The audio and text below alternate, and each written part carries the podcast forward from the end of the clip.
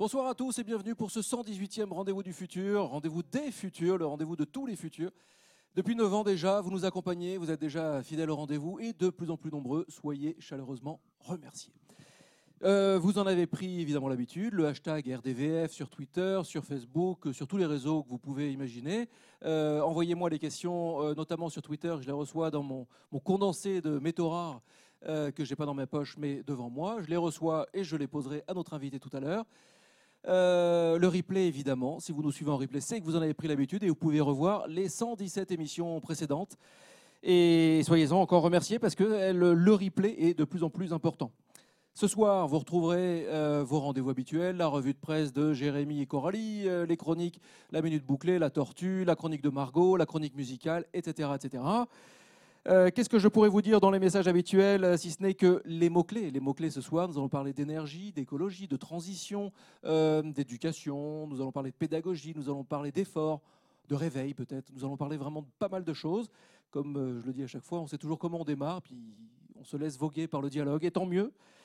Et juste avant de démarrer cette émission, euh, il nous tient à cœur de soutenir officiellement et énergiquement euh, Claire Nouvian et Julia Cagé, qui sont injustement euh, bâchés sur les réseaux sociaux et dans les, certains grands médias. on leur apporte vraiment tout notre soutien. Il faut se réveiller, il faut arrêter de se plaindre, il faut arrêter de regarder son nombril. Et cette histoire montre vraiment la, vacuité dans laquelle on, on, a tendance à tomber de plus en plus sur certains plateaux d'émissions, encore une fois dits de grands médias. Donc euh, nous, on est très très heureux d'avoir pu recevoir Julia Cagé et Claire Nouvian euh, ici, et d'avoir pris le temps, le temps long, le temps vrai du dialogue constructif. Euh, merci et donc, et donc notre amical soutien. Cette émission a été préparée comme de bien entendu et comme d'habitude par les équipes professionnelles rigoureuses, enthousiasmantes de la Gilet Carré, Triple C et du Cube avec le soutien également de Gwendal Marcon. Ces questionnements m'ont été précieux pour préparer cette émission qui va frustrer évidemment les plus puristes euh, d'entre vous, les plus techniques d'entre vous également, parce que comme d'habitude, nous allons ouvrir pas mal de fenêtres et on va pas forcément euh, rentrer euh, dans la technicité pure. nous sommes là dans notre rôle de, de pédagogue et de transmission. Laissez-moi vous présenter notre invité en quelques mots. Jean-Marc Jancovici, bonsoir. Bonsoir. Et merci d'avoir accepté notre invitation. Alors, euh, moi en général, je reprends la, très courte présentation de Twitter, parce qu'elle a le mérite d'être très courte. Mais alors vous, elle est particulièrement courte, donc je l'ai un petit peu étoffée. Particulièrement courte parce que vous dites juste ingénieur conseil en hashtag énergie, hashtag climat, hashtag transition énergétique, et puis après vous renvoyez vers vos différents médias. J'ai dit ça, moi? Sur Twitter, c'est ça. Ah, c'est possible. Euh... C'est pas, moi qui gère ma page, enfin mon compte Twitter.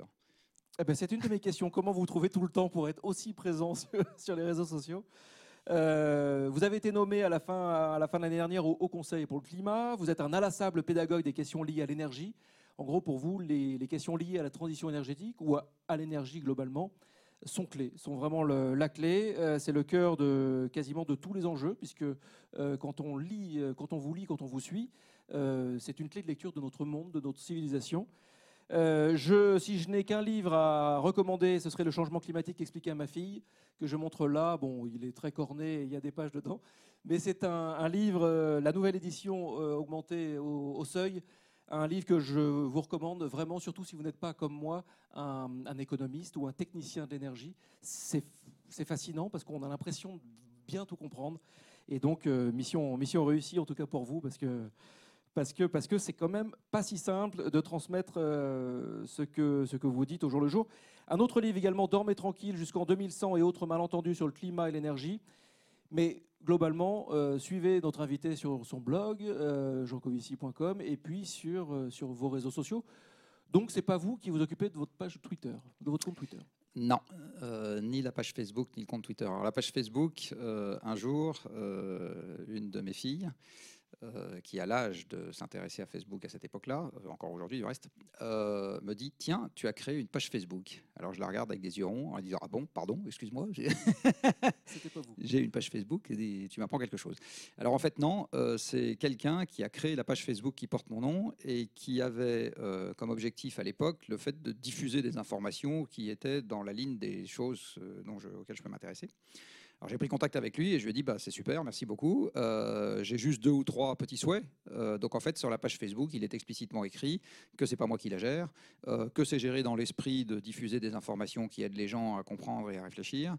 donc il y a toute une équipe qui s'occupe de ça, qui est emmenée par deux personnes qui s'appellent Jean-Pierre Diterlin et Joël Lecomte, qui, qui gèrent cette, cette page et il est bien précisé sur la page que c'est pas moi. Après ils ont asservi le compte Twitter à la page Facebook, donc c'est ni plus ni moins moi puisque les les deux vont ensemble. le seul réseau que je gère en direct, c'est LinkedIn. Mais les deux autres, je ne les gère pas en direct. Mais, donc je vais voir de temps en temps, euh, à la fois pour apprendre quelque chose, puisque ce n'est pas moi qui le gère, euh, et puis pour vérifier qu'il n'y a pas de débordement. Alors je crains pas beaucoup les débordements dans l'information publiée, euh, mais de temps en temps dans les commentaires, moi j'ai toujours souhaité que ça reste entre gens qui ont envie de discuter et pas de se taper dessus, et que par ailleurs, ça reste dans l'esprit de la vulgarisation qui est celle qui me paraît pertinente. Donc là, en, gros, la pédagogie du, débat. Euh, jusqu'à maintenant, j'ai eu extrêmement peu de mauvaises surprises, soit dit en passant c'est vrai que sur les thèmes qui vous travaillent au jour le jour, euh, oui, on voit pas mal de dérives euh, dans les commentaires, notamment. Bah, c'est très vite fait de voir des gens, c'est des sujets assez passionnels. Il y a quelques sujets assez passionnels dans ce pays, alors je sais pas, l'immigration, la fiscalité, etc. Et puis alors, dans l'énergie, il y en a un qui déchaîne les passions, c'est le, exactement l'opposition nucléaire, renouvelable électrique. Voilà, celui-là, c'est un, un, sujet aussi dans lequel ça tourne vite au nom d'oiseau. voilà.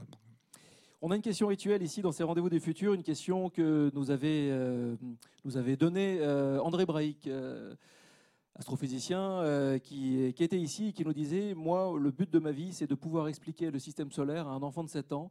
Et bon, il avait à l'époque 73 ou 74, et il disait Je n'y arrive toujours pas, alors que c'était Il vous a pas dit le but de ma vie, c'est de faire le clown? Il le faisait magnifiquement bien aussi. On est d'accord. Mais je pense que c'était le, le sous-but, en dessous.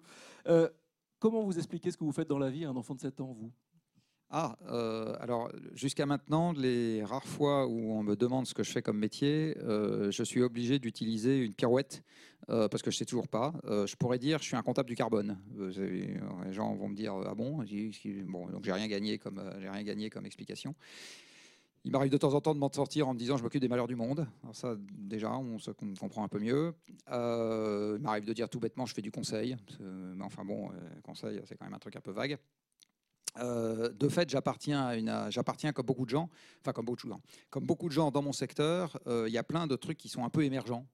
Euh, et donc, à part si vous parlez à un public d'initiés, les autres, vous avez besoin de passer par un quart d'heure d'explication avant de leur expliquer ce que vous faites. alors, en fait, c'est vrai dans tous les métiers qui ont une forte composante technique.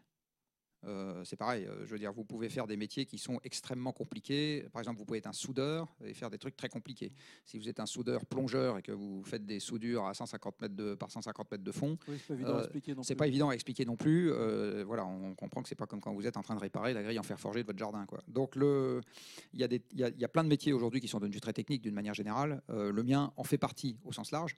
Après, il est sur une préoccupation émergente euh, donc ça fait un deuxième élément de difficulté pour le raccrocher à quelque chose qui parle aux gens. Euh, voilà, donc effectivement c'est une difficulté et euh, face à un enfant de 7 ans, le plus vraisemblable, c'est que à la différence du regretté André Braic, moi je devrais m'en tirer par une pirouette. Sans faire le clown forcément. ou, en faisant le clown. Ou en le faisant. Bon alors pour nous aider à entrer dans le vif du sujet, un autre rituel, c'est la revue de presse concoctée cette fois-ci, comme à l'accoutumée, par Jérémy et Coralie. Et on se retrouve juste après.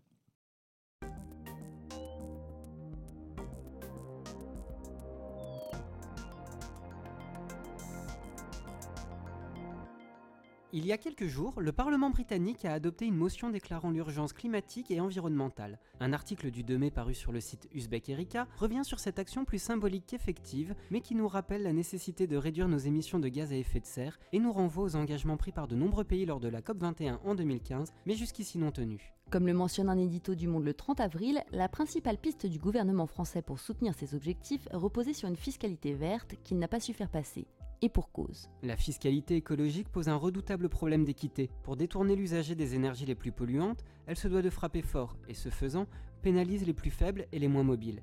Elle aggrave la fracture entre les mondialisés qui prennent l'avion sans acquitter de surcoût écologique et les assignés à résidence qui n'ont d'autre moyen que de payer l'essence plus chère. Le site libération.fr décortique quant à lui la loi énergie et climat présentée le 30 avril au Conseil des ministres. Entre fermeture à court terme des centrales à charbon, révision de la part du nucléaire dans le mix énergétique et pérennisation du Haut Conseil pour le climat, des jalons sont posés sans toutefois satisfaire les ONG.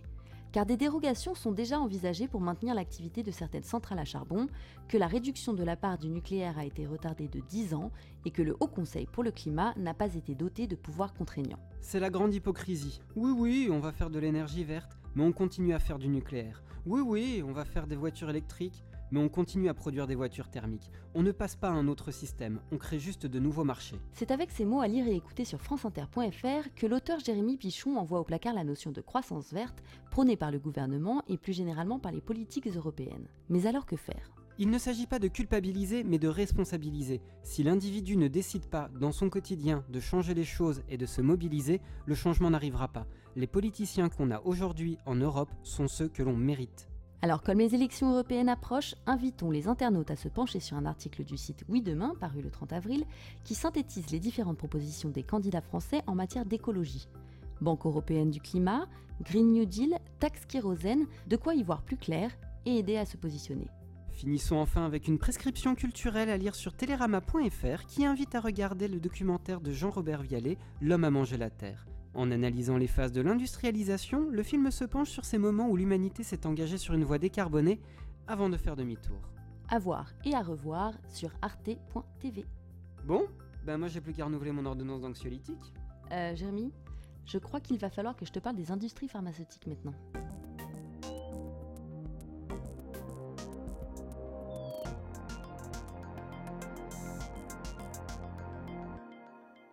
Merci Jérémy Coralie. Un, petit rebond, Jean-Marc Jancovici, sur euh, ce que vous avez entendu de l'urgence climatique à, tous ces projets euh, fous qui peuvent paraître fous.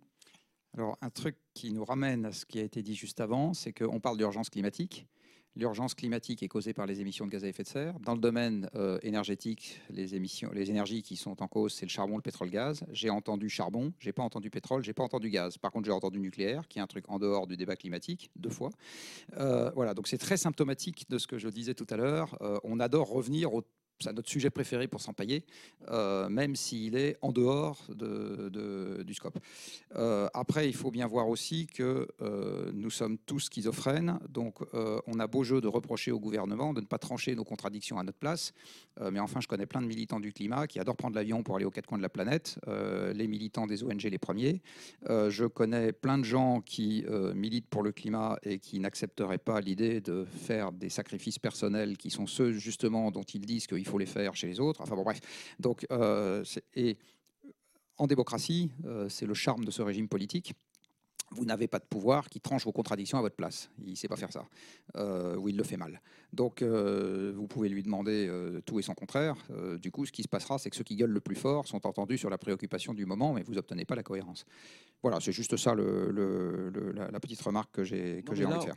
Effectivement, on pointe du doigt un vrai problème, le problème de la pédagogie, le problème de la, de la connaissance finalement et du partage de la connaissance Oui, alors c'est un double problème qui est un problème de la, de la pédagogie de, du sujet. De, de, quoi on parle. Euh, il y a un truc qui est un truisme, mais vous ne savez pas résoudre un problème que vous n'êtes pas capable d'expliciter. Bon, donc si vous n'êtes pas capable de poser le problème, la probabilité pour que vous le résolviez, à part, euh, enfin, elle est aussi forte que de gagner à la roulette. Quoi. Euh, vous n'êtes pas à l'abri d'une bonne surprise, mais c'est à peu près tout ce que vous pouvez espérer. et donc ça, c'est un premier sujet. Ça demande du temps, parce que, encore une fois, comme je le disais tout à l'heure, les problèmes de ce monde, notre monde est technique. Euh, donc les problèmes de ce monde sont des problèmes qui s'expriment rarement, euh, rapidement. Euh, il y avait un très bon papier, je ne sais pas si je dois l'appeler d'un de vos confrères, mais d'un homme remarquable qui s'appelle Sylvestre Huette, il n'y a pas longtemps, qui expliquait que le drame des démocraties modernes, c'est qu'aucun électeur ne possède dans sa cervelle la capacité à comprendre la totalité du monde qui l'entoure. Et pour autant, il veut pouvoir tout choisir. Et pourtant, il veut pouvoir avoir un avis sur tout. Donc, le, or, il y a deux siècles ou trois siècles, ce que disait très bien ce papier, c'est que tout honnête homme, comme on disait à l'époque, était capable d'approcher avec ses seuls sens la quasi-totalité des techniques de l'époque. On était capable d'approcher avec ses seuls sens à peu près ce que c'était qu'un poêle à bois, euh, une forge euh, ou, un ou, un engrenage. Voilà, on était capable de comprendre ça. Aujourd'hui, euh, il n'y a pas une personne au monde qui est capable de comprendre le fonctionnement de la totalité des objets qui l'entourent. Pas une. Donc en fait, on est, on est rentré dans un monde dans lequel, si vous ne faites pas confiance à des tiers pour gérer à votre place, vous en sortez pas. Euh, et au moment où arrivent les contraintes et du coup euh, l'envie de ne plus faire confiance à tout le monde, parce que vous voyez bien qu'il y a un truc qui ne va pas, euh, vous avez énormément de mal à savoir à qui vous pouvez faire confiance et à qui vous ne pouvez pas faire confiance. Et dans cette affaire-là, pour en revenir à la revue de presse, les médias aujourd'hui sont dépassés par la tâche qui devrait être la leur, qui serait celle d'apporter des éclaircissements et des clarifications euh, et le plus souvent, ils n'apportent que de la confusion, mais c'est juste le reflet du fait qu'ils sont aussi perdus que les autres. Et vous dites même à l'intérieur de ce livre, Le changement climatique expliqué à ma fille, que les médias, euh, finalement, passent beaucoup plus de temps à parler notamment de quelques alternatives euh, type photovoltaïque, éolien, alors que ça représente peanuts dans la vraie transition. Ils se focalisent sur ce qu'ils croient comprendre, au lieu de, se au lieu de d'essayer d'arriver à, quelque chose où ils font euh, la pédagogie, encore une fois, du système dans son ensemble, du problème dans son ensemble. Et pour le dire autrement, euh, ils parlent de ce qu'ils croient comprendre et non pas de ce qui est important. Sauf que les tiers de confiance, euh, ils sont où maintenant? C'est toute la question. beaucoup ne savent pas où ils sont. Alors, beaucoup de gens considèrent que le tiers de confiance, il est proche de lui. C'est la raison pour laquelle, dans les périodes troublées, on a tendance à voir le repli sur soi. Alors, le repli sur soi peut prendre plusieurs formes. C'est le repli sur le local. Vous voyez qu'en ce moment, il n'y en a que pour le local.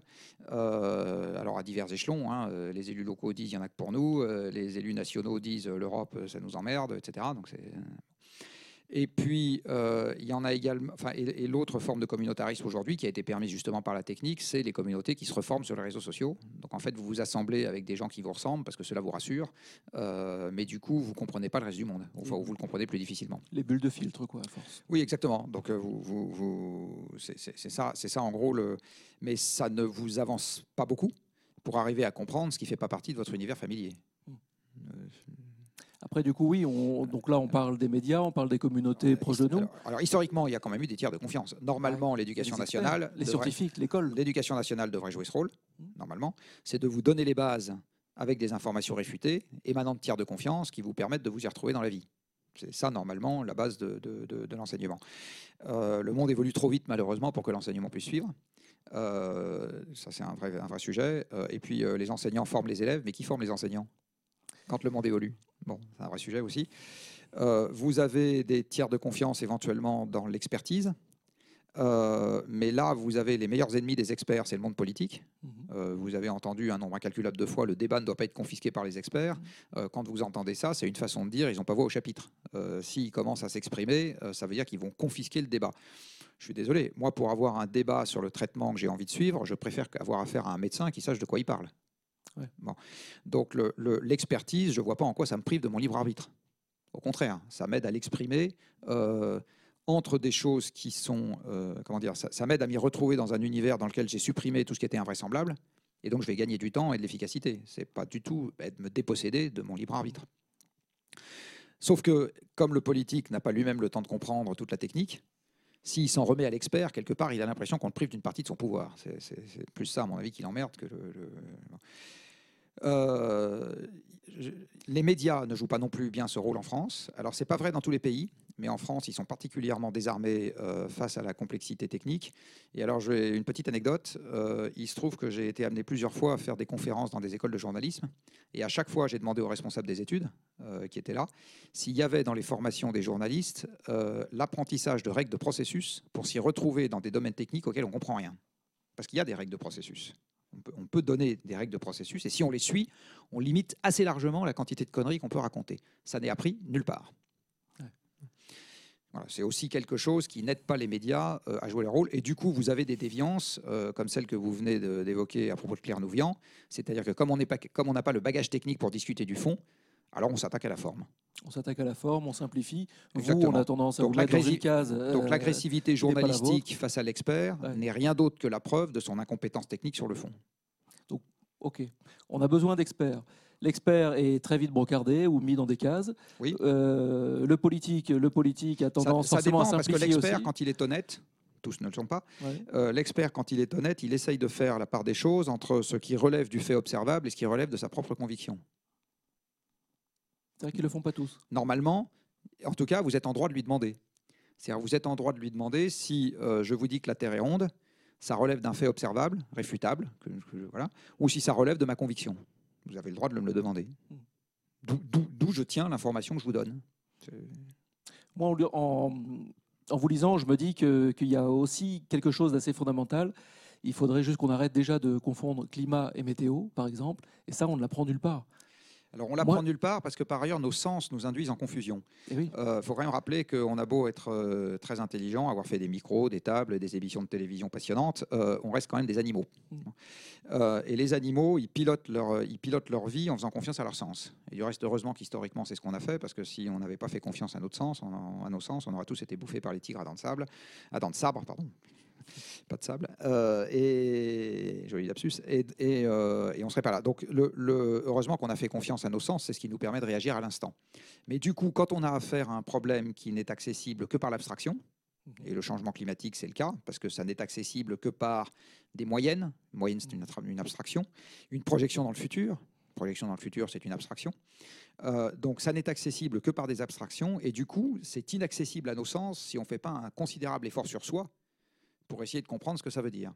C'est un domaine dans lequel on ne peut pas procéder par l'expérience, c'est-à-dire qu'on n'a pas de données d'observation sur 427 humanités qui auraient essayé un changement climatique plus ou moins important, etc. Comme ça, on se dit, bon, on se pilote par l'expérience. Donc c'est quelque chose qui est extrêmement déroutant pour des animaux qui font confiance à leur sens et qui, par ailleurs, n'ont euh, aucun précédent dans l'histoire qui permet justement par l'essence de voir ce que ça donne. Et euh, la confusion météo et climat en est une, en est une conséquence. C'est-à-dire que quand on vous parle de quelques degrés de la variation de la moyenne, vous, vous ne savez pas ce que c'est qu'une moyenne. Donc ce que vous savez, c'est quelques degrés de la variation de la température là où vous êtes, dans la journée.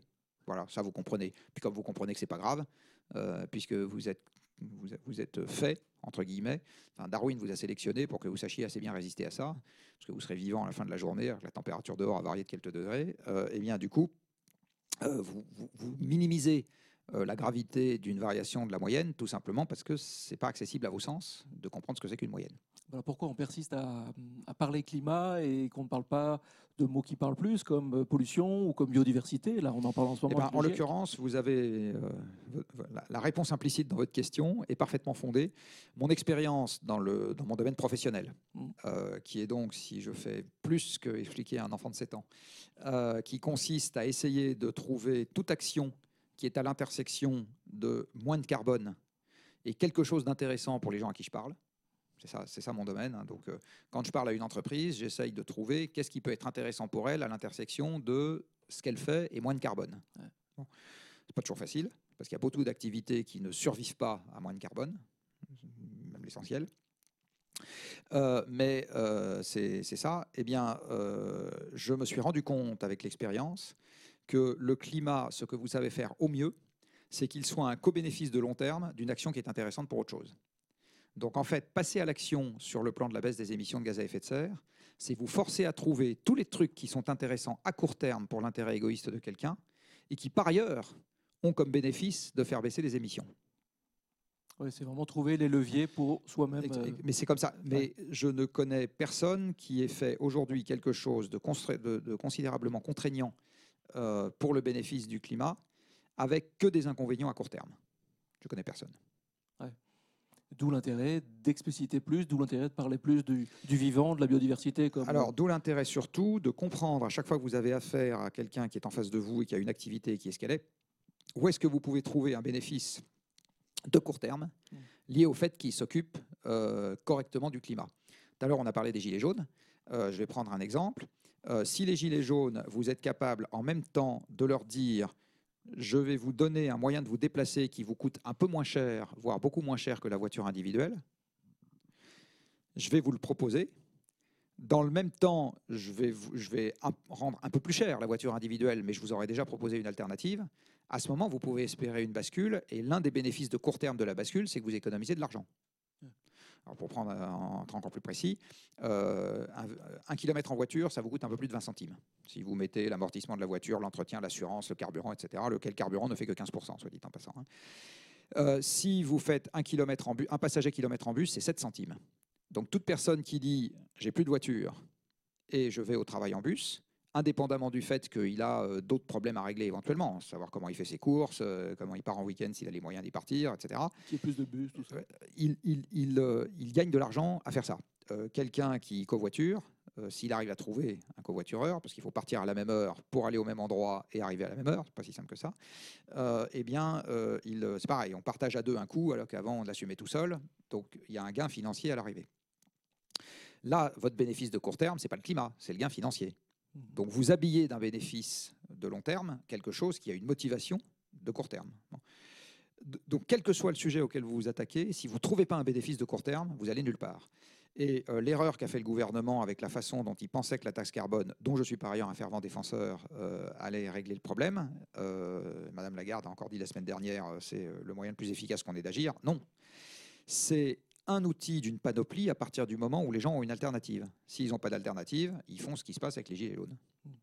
Et ça, ce mécanisme, il est, il est humain, évidemment, mais il fonctionne à l'échelle des États, à l'échelle d'un continent. Tout le monde, quand vous êtes cornérisé, vous êtes agressif. Hein. Du coup, le GIEC, ils auront beau continuer d'émettre des rapports et de faire des COP tous les ans. Le GIEC n'est pas prescriptif sur les solutions. C'est ça, qu'il faut bien comprendre. Le GIEC représente déjà un tour de force dans le monde scientifique. C'est d'avoir fait un guichet unique d'accès à l'information qui transcende les disciplines prises une par une. C'est-à-dire qu'en fait, des climatologues, ça n'existe pas, ça n'a jamais existé. Euh, dans le domaine du climat, vous avez des dizaines de spécialités qui concourent à comprendre ce qui se passe. Mmh. Euh, Jean Jouzel, il a démarré sa carrière professionnelle en, faisant des analyses isotopiques dans les grêlons de glace. Bon. Euh, il pas du, ça ne fait pas de lui un vulcanologue, ça ne fait pas de lui un astronome, ça ne fait pas de lui un océanographe, et ça ne fait pas de lui un spécialiste, un biogéochimiste spécialiste du cycle du carbone. Toutes les spécialités que je viens d'évoquer, et encore plein d'autres, sont nécessaires pour comprendre ce qui se passe dans le système climatique et proposer une vue de son évolution possible si les hommes commencent à agir. Donc le GIEC est un tour de force qui consiste à avoir mis dans une même barque des dizaines de spécialités différentes et leur avoir posé presque la question du début, c'est raconter à un enfant de 7 ans, alors en l'occurrence il faut plutôt lui rajouter un zéro, mais euh, rajouter, euh, expliquer à un grand enfant euh, de 30 ans, fasciné par les gadgets techno, donc vraiment un grand enfant, de quoi il retourne quand on s'occupe du changement, enfin quand on parle du changement climatique. Et j'insiste, dans le monde scientifique qui est fait d'une juxtaposition de spécialités très pointues qui ne se parlent pas, eh bien, c'est ça en tant que tel, c'est déjà un tour de force. Après, le GIEC, au moment où il a été créé, il était éminemment euh, écrit qu'il ne devait pas être prescriptif. Donc le GIEC ne devait pas dire vous allez faire ceci, puis vous allez faire cela. Et soit dit en passant, je ne vois pas comment on peut être prescriptif dans ce domaine. Parce qu'au fond, le débat qui est posé par le changement climatique, c'est un débat fondamental qui est est-ce que je me mets au régime pour durer ou est-ce que j'ai aucune envie de me mettre au régime et advienne que pourra? C'est ça la question qui est posée. Et vous n'avez pas de réponse scientifique à cette question. Vous avez une réponse éthique, vous avez une réponse morale, vous avez une réponse affective éventuellement, euh, mais vous n'avez absolument aucune réponse scientifique à cette question. Donc si la communauté des hommes dit on a envie de durer, à ce moment, il faut accepter la contrepartie qui est qu'on va devoir se mettre au régime, puis pas qu'un peu. Euh, si on dit euh, le régime un autre jour, à ce moment, ça ne durera pas. Et ça a déjà commencé par petites touches à ne pas durer. C'est juste, ça, c'est juste ça la, question posée. Et les scientifiques n'ont pas euh, à, à, notre place, de même que votre médecin vous dit fumer c'est pas bon pour la santé, c'est pas lui qui va se mettre à arrêter de fumer à votre place. Et la contrainte vient par, euh, par la pression, donc là en l'occurrence par la pression des peuples, par la pression. la pression des peuples en démocratie n'est rien d'autre qu'une enfin comment dire, n'est rien d'autre qu'une préférence qu'on exprime. cest ce qui est important pour les gens comme moi, c'est que les peuples comprennent les termes du choix. D'accord? C'est que les gens comprennent ne pas agir, voilà ce que ça suppose, ou ce que ça implique. Agir, voilà ce que ça implique. Et puis, comme disait l'autre, après, choisis ton camp, camarade. Euh, donc, euh, moi, ce que j'essaye d'expliquer, c'est que, en fait, ne pas agir, ça n'a pas beaucoup de sens, parce que d'une manière ou d'une autre, il y aura un effort à faire. Mmh. Donc, ou bien je fais l'effort en l'organisant, ou bien je ne fais pas l'effort en l'organisant, et à ce moment, j'aurai un effort subi. Pas parce qu'on deviendra vertueux plus tard, parce que le pétrole est épuisable, que le charbon est épuisable, que le gaz est épuisable, et que le truc le plus épuisable de tous là-dedans, c'est la stabilité des sociétés humaines. Donc quand le truc commencera à être attaqué de toutes parts, ça se terminera en boucherie. Bon, donc tellement sympathique comme perspective. Euh, donc l'idée qu'on va ad, vitam aeternam passer à travers les mailles du filet, euh, c'est une idée que je combats, parce que je pense que malheureusement, c'est pas possible. Après, euh, les termes de l'effort, il faut les faire comprendre. Et ce que j'essaye d'expliquer aussi, pour ne pas avoir peur des mots, c'est que de lutter contre les émissions de gaz à effet de serre à la vitesse à laquelle il faudrait le faire pour qu'on ait les fameux 2 degrés qui ne soient pas dépassés, c'est une économie de guerre. C'est pas euh, juste on va faire trois rapports développement durable, euh, installer une ruche sur le toit euh, et faire trois sommets où on explique que make the planet great again. on n'est pas du tout dans ces ordres de grandeur-là. Il faut le faire comprendre. il faut que les gens comprennent ce que ça veut dire. Alors, je ne souhaite pas la guerre. Quand je dis économie de guerre, ça veut dire qu'on rentre dans des systèmes dans lesquels une part de notre liberté d'aujourd'hui n'existe plus. Ça, on va y, ouais, on va y venir. C'est ça que ça veut dire. Et ce qu'on gagne, donc cette part disparaît, mais ce qu'on gagne, c'est de préserver d'autres choses qui, sinon, disparaîtront aussi. Et on en revient à l'idée toujours de pédagogie, de et faire prendre conscience. Exactement. Et c'est un arbitrage. C'est vraiment un arbitrage. Il n'y a, pas d'autre manière de présenter le sujet. On va passer, on va faire une petite pause avec, la, avec Margot qui va venir euh, nous rejoindre en plateau. C'est la pause hors d'œuvre.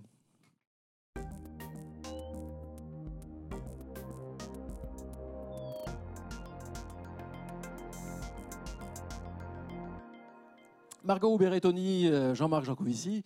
Euh, Margot est la responsable éditoriale du Cube et euh, régulièrement, elle vient nous, nous livrer un, hors-d'œuvre, un hors-d'œuvre culturel. Margot, c'est à toi. Alors, en me penchant sur votre parcours, j'ai vu que vous aviez collaboré pour, avec l'ADEME, donc l'Agence de l'environnement et de la maîtrise de l'énergie, pour la mise au point du bilan carbone. Alors, le bilan carbone, je le rappelle, sert à comptabiliser et à mesurer les émissions de gaz à effet de serre dues à la consommation en énergie d'un groupe ou d'un individu. C'est un outil qui répond d'une certaine manière aux besoins des hommes de visualiser concrètement leur impact écologique pour euh, entreprendre une quelconque mobilisation. Et étant donné que la pollution atmosphérique relève euh, souvent du champ de l'invisible, et étant donné que euh, les catastrophes écologiques font partie euh, majoritairement du registre du prévisible, je me suis demandé si euh, des artistes avaient imaginé un système de représentation de notre consommation en énergie, de ses excès et de ses conséquences sur l'environnement. Et j'ai trouvé un collectif d'artistes qui s'appelle EE, composé de Helen Evans et de Eiko Hansen, dont le travail consiste justement à représenter euh, les effets de la pollution et euh, nos modes de consommation euh, en énergie. Donc, ce duo d'artistes travaille en particulier sur des installations et des performances dans lesquelles ils mettent en scène des machines qui sont conçues pour répondre à nos besoins en énergie. Donc, ça va des plateformes pétrolières aux centrales électriques, nucléaires, les voitures, mais aussi tous les appareils électriques du quotidien qui contribuent aussi à la pollution atmosphérique. Et leur parti pris artistique, c'est de rendre visible et d'esthétiser la pollution atmosphérique et euh, les émissions de CO2. Et donc, je vous ai sélectionné euh, trois exemples pour illustrer euh, mon propos. Et on les voit, oui. Donc, la première œuvre s'appelle Prise en charge. Donc, elle montre une prise électrique diffusant de la fumée. Donc, elle fait partie d'une série d'œuvres consacrées aux catastrophes domestiques et questionne la pollution générée par la production euh, des objets euh, que nous utilisons quotidiennement. Euh, donc sur voilà, ce deuxième exemple c'est, est plus évident, c'est la pollution liée aux voitures. Donc ici, on voit une Porsche Cayenne dont le pot d'échappement ne libère pas du CO2 mais des plumes roses. Et enfin, le, dernier, le dernier exemple, c'est le projet Nuage Vert, donc qui s'intéresse aux pollutions industrielles. Euh, et ici, les artistes ont euh, projeté un rayon laser vert euh, qui entoure le nuage de fumée émis par une centrale électrique et qui change de taille en fonction de la consommation en énergie des habitants. Donc pourquoi leur, leur démarche est intéressante? Parce qu'à travers leurs œuvres, il y a une volonté de lutter contre deux cécités. Euh, la première cécité, c'est l'impossibilité de voir euh, ce qui est invisible, donc le CO2, la diffusion euh, de particules polluantes, la mauvaise qualité de l'air, par exemple. et la deuxième cécité, c'est notre aveuglement volontaire, la politique de l'autruche, lorsque nous savons, mais que nous, ne voulons pas voir. Et ce que j'aime avec dans leur projet, c'est cette volonté de nous interpeller, de nous forcer à regarder euh, et à changer notre perception euh, sur un, paysage que nous avons intégré euh, à force d'habitude et qui ne nous choque plus. et cela m'a rappelé les paroles d'Anne Rumain qu'on avait invité ici pour une conférence sur la collapsologie et qui disait Nous nous focalisons aujourd'hui dans le seul quotidien et nous perdons notre capacité à nous étonner. Or, en matérialisant et en représentant les problèmes environnementaux, euh, ce duo d'artistes nous pousse justement à retrouver euh, d'une certaine manière la vue et à réfléchir euh, à nos modes de consommation.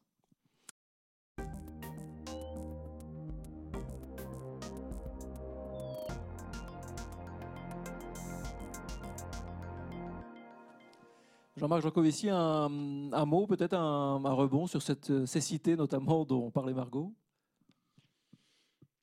Je vais dire quelque chose d'un peu plus large.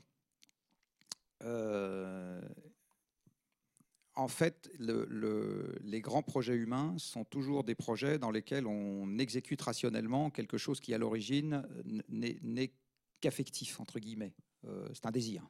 Euh, Est-ce qu'il y a une rationalité euh, dans le fait de euh, vouloir faire un tel métier plutôt que tel autre, euh, dans le fait de vouloir habiter à tel endroit plutôt que tel autre? Alors oui, il y a des éléments de rationalité, mais fondamentalement, il y a aussi des désirs qui vont.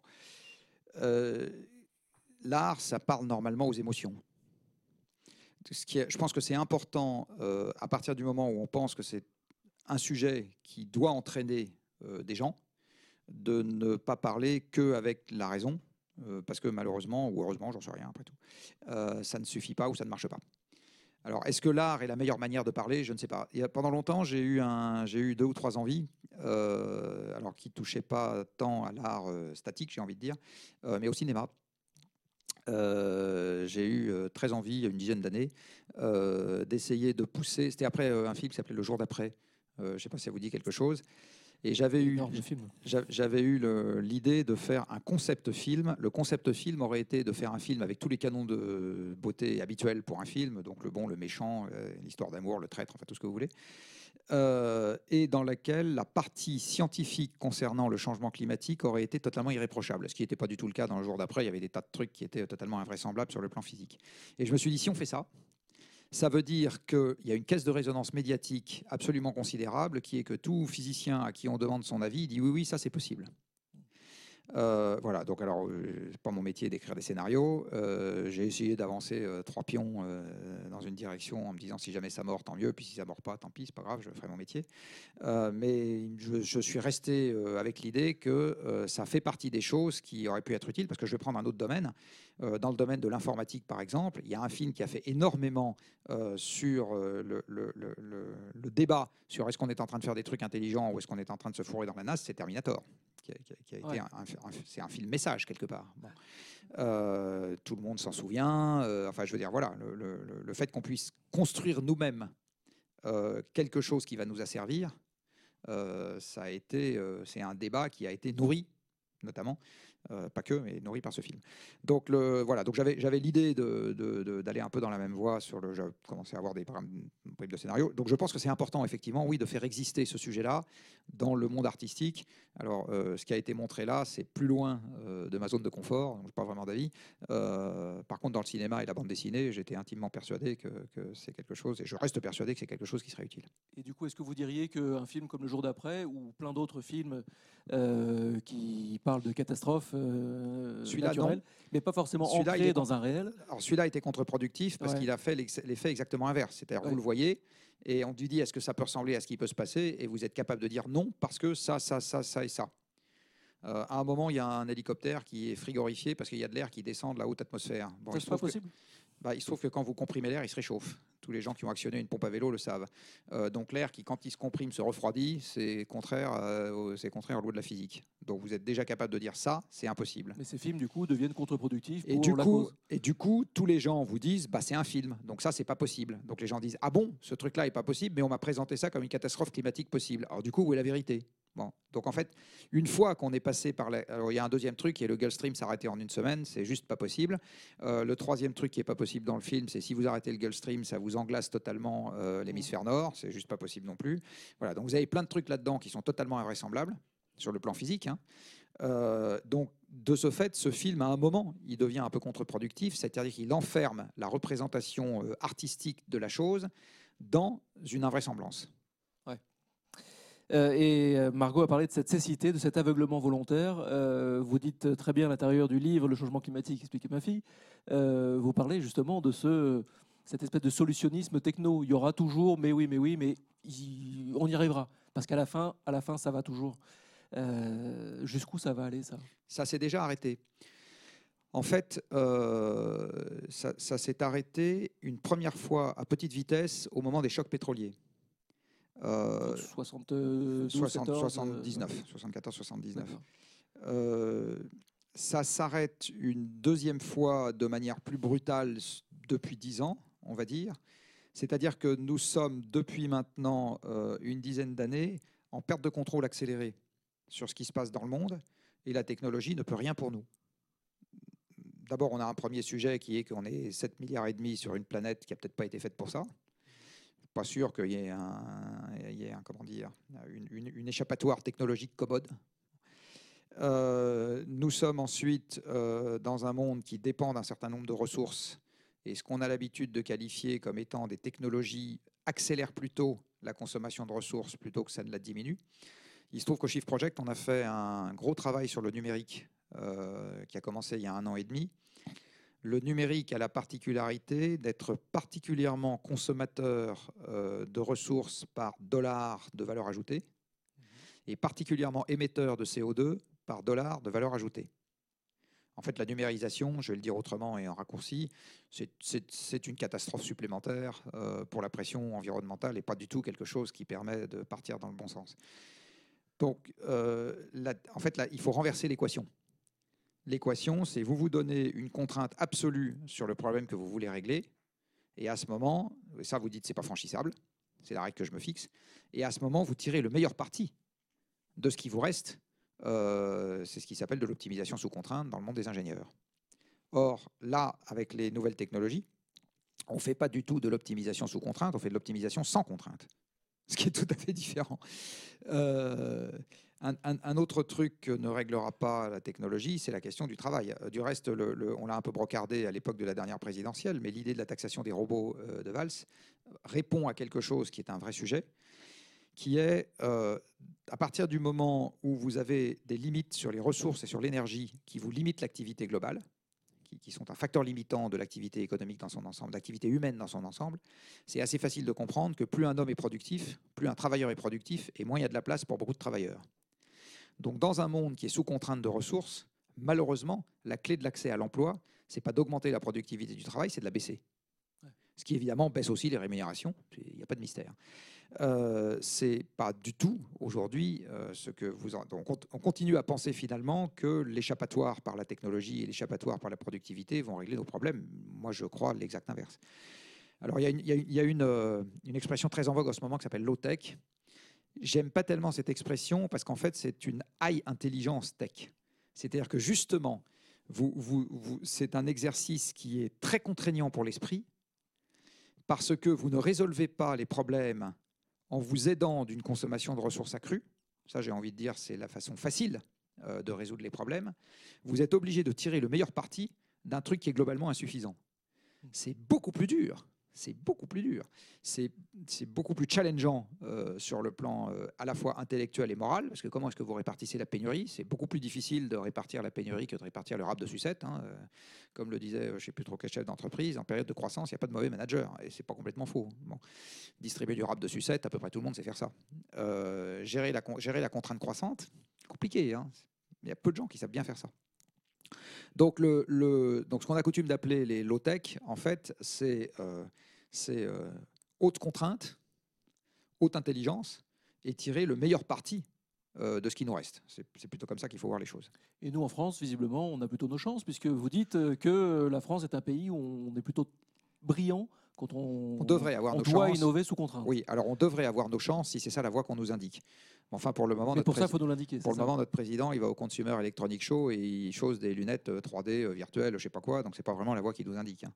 Euh, mais oui, si on nous indiquait cette voie, je pense qu'on serait plutôt bon, parce qu'on a un système éducatif en France qui fait de très bons ingénieurs en maltraitant tous les autres. Alors, c'est un sujet qu'on maltraite tous les autres. Je suis pas favorable. mais en attendant, on fait des gens. Et qu'est-ce que je redis Qu'est-ce que c'est que le métier d'un ingénieur? C'est de tirer le meilleur parti d'un truc contraint.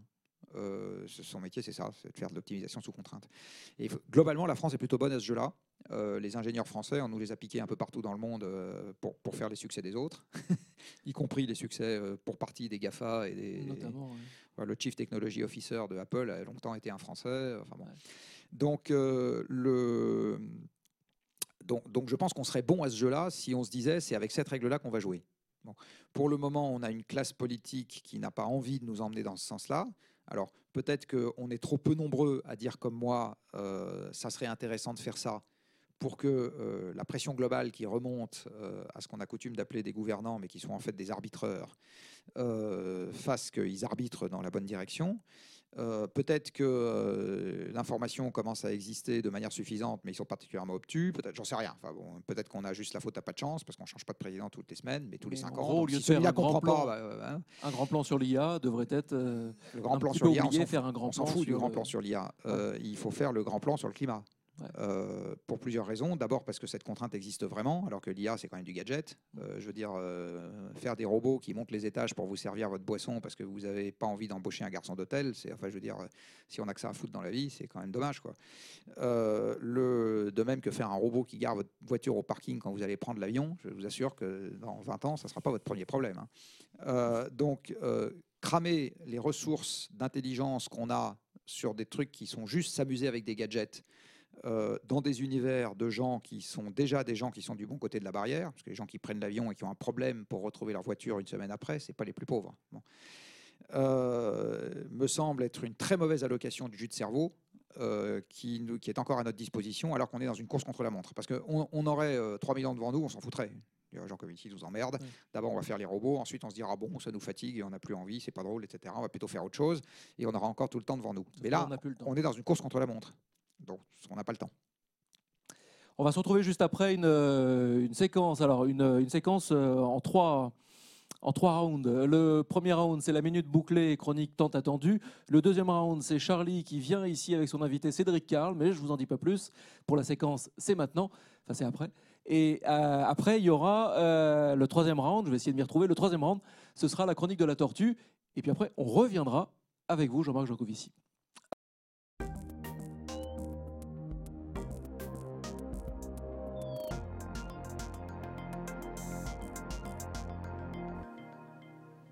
Ok, je viens de dire un truc qui me redonne foi en l'humanité.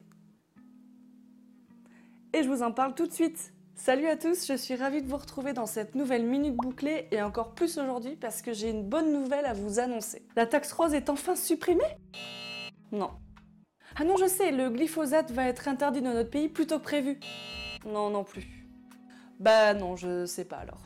Bon ok, je vous fais pas plus patienter. J'ai lu dans un article récemment que selon un rapport que réalise chaque année le site de revente de vêtements ThreadUp, le marché de la seconde main devrait dépasser celui de la fast fashion en 2028.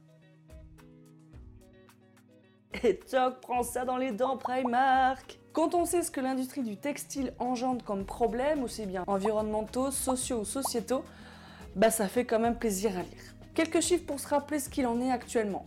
L'industrie du textile, c'est la deuxième industrie la plus polluante du monde. 68% des ouvriers sont des femmes et des enfants. 1100 personnes sont décédées lors de l'effondrement du Rana Plaza, un bâtiment de Dhaka au Bangladesh qui abritait des sous-traitants de marques occidentales. Voilà pour le tableau pas très glorieux. Du coup, que nous dit le rapport Qui me fait croire que nous sommes à l'aube d'un changement positif? Eh bien, le marché de la seconde main atteint aujourd'hui 25 milliards de dollars, avec une prospective de doubler la mise d'ici 5 ans. Selon une étude, 64% des femmes achèteraient en seconde main ou seraient motivées à le faire. Supply chain, data, automatisation des stocks, applications de vente et d'achat de seconde main qui foisonnent et qui ne désemplissent pas en termes de visiteurs. Bref, de l'armoire que l'on trie aux nouveaux propriétaires le flux de marchandises est facilité aujourd'hui par les innovations technologiques. Dans 10 ans, quand le marché de la fast fashion avoisinera les 44 milliards de dollars, celui de la friperie dépassera, selon les perspectives, les 60 milliards de dollars.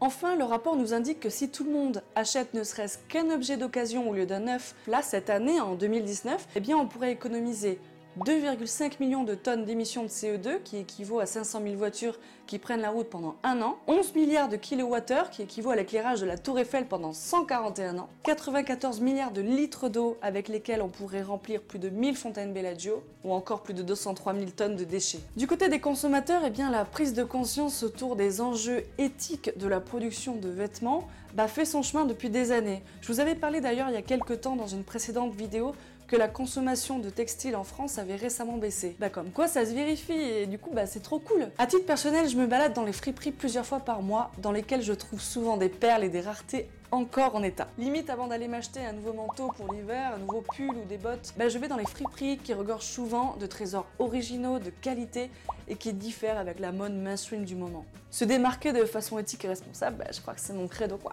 Par exemple avec ce petit chemisier Valentino que je porte, il doit bien dater des années 80-90, je l'ai trouvé dans une petite boutique de dépôt-vente à Madrid et euh, je l'aime d'amour.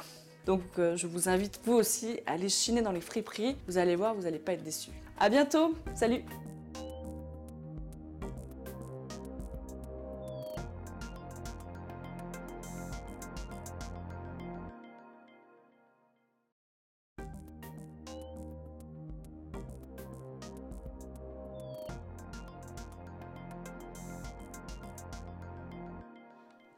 Et merci. euh, je, rappelle juste que la Grande Bouclée parle de Madrid dans sa chronique, mais la Grande Bouclée vit à Madrid.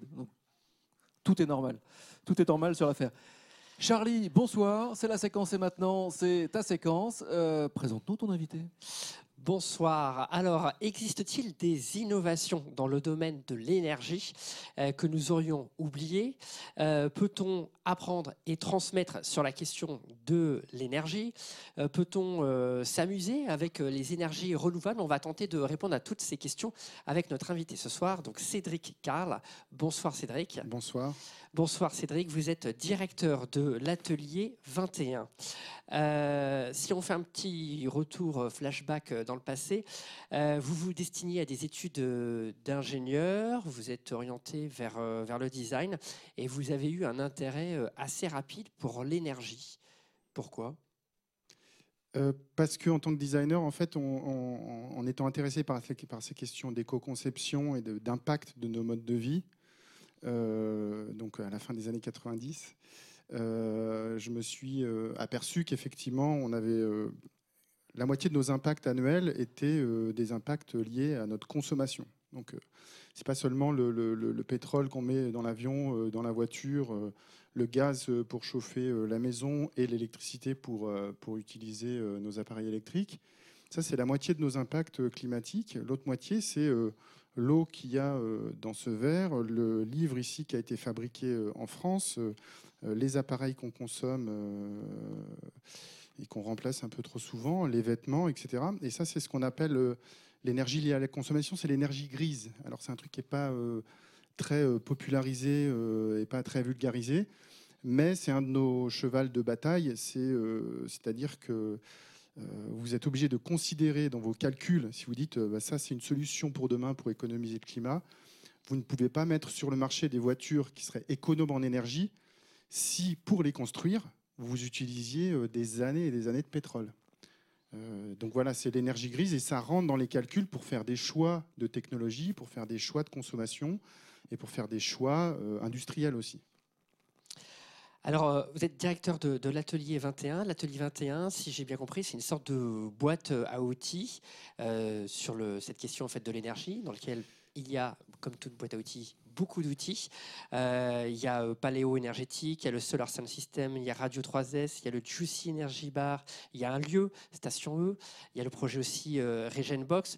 Alors, on va peut-être pas pouvoir tous euh, les, citer là. Peut-être qu'on peut commencer par, par un projet, c'est Paléo énergétique. C'était un projet de recherche, je crois, participatif dans le domaine de l'énergie. Pour c'était une façon, je crois, de redécouvrir des inventions du passé qui ont peut-être été mises de côté et qu'il est peut-être utile de, redécouvrir. Ben, En, en ayant travaillé entre la France et la Suisse avec des, des gens qui essayent d'innover dans les domaines énergétiques euh, en tant que designer, donc on a, on a travaillé euh, souvent avec euh, des ingénieurs, des sociologues, des physiciens, etc.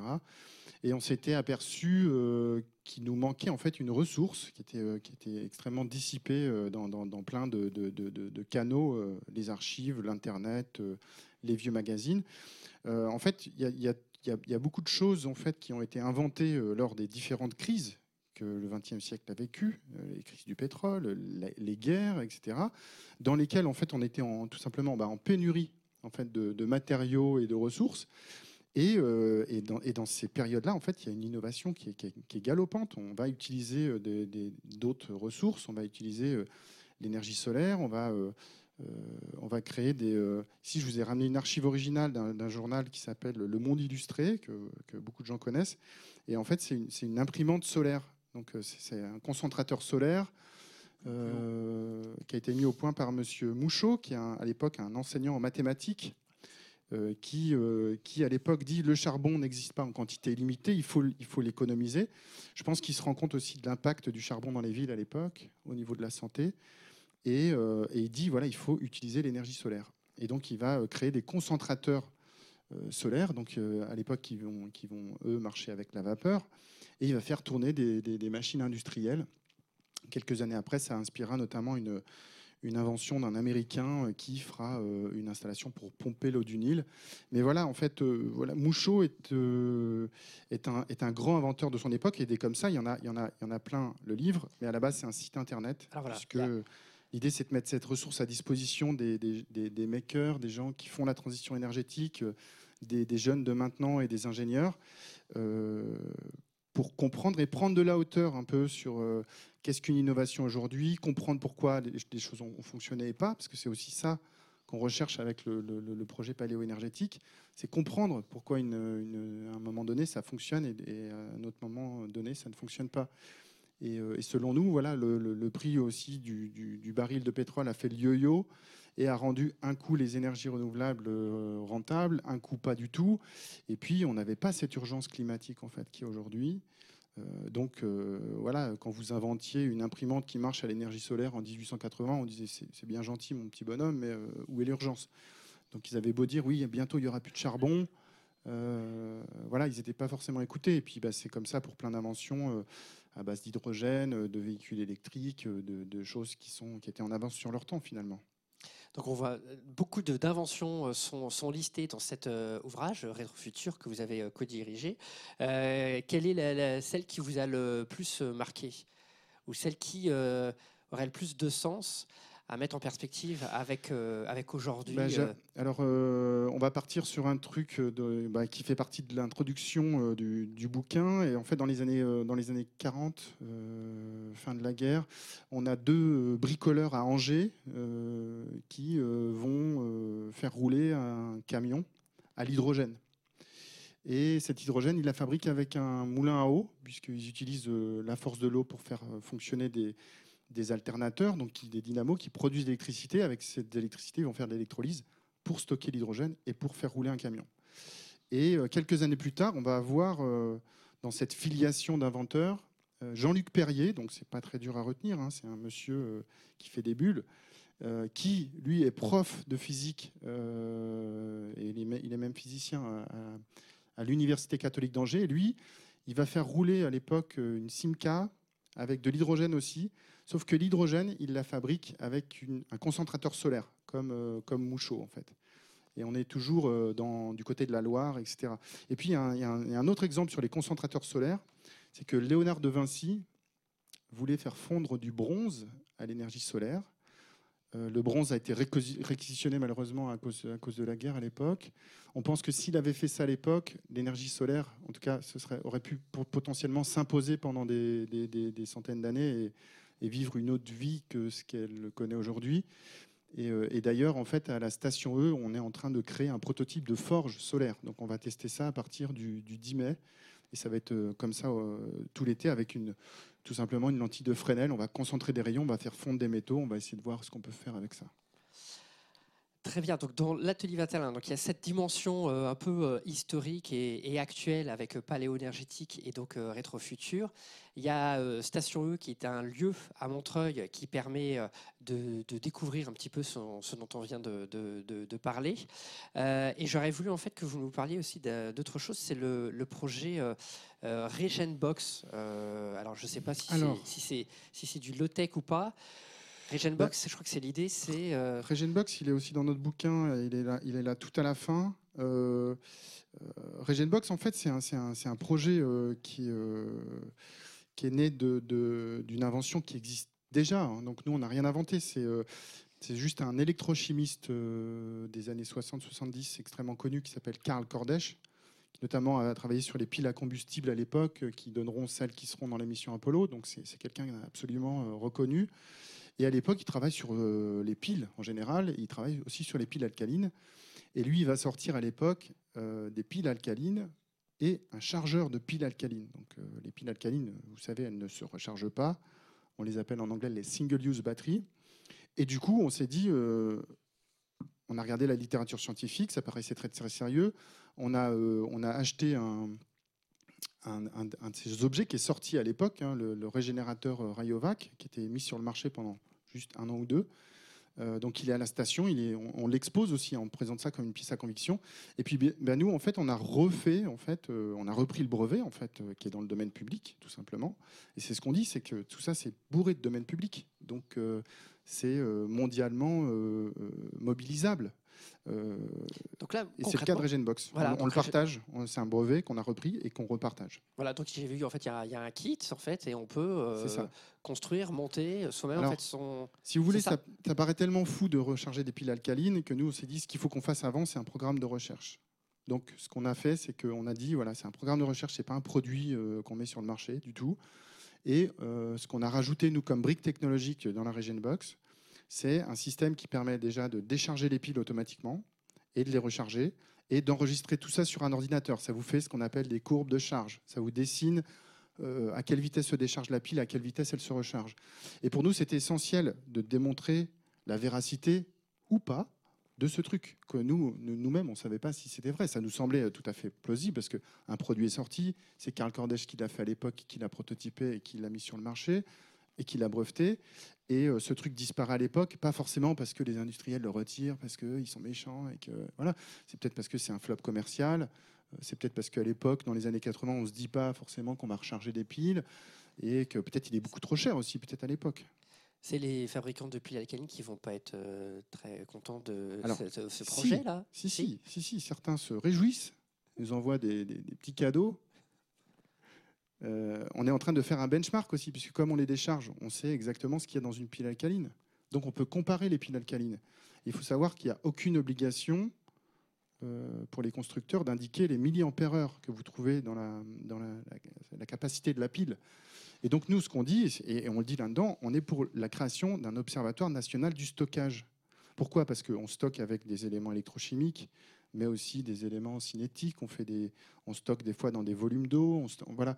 Et en fait, tout ça, il faut l'observer, il faut le partager. En, tout cas, l'Observatoire national du stockage, pour nous, c'est tout ce qui est batterie de stockage, batterie de voiture, batterie de téléphone, euh, batteries qui sont mises sur le marché pour recharger les appareils ou euh, les, batteries alcalines.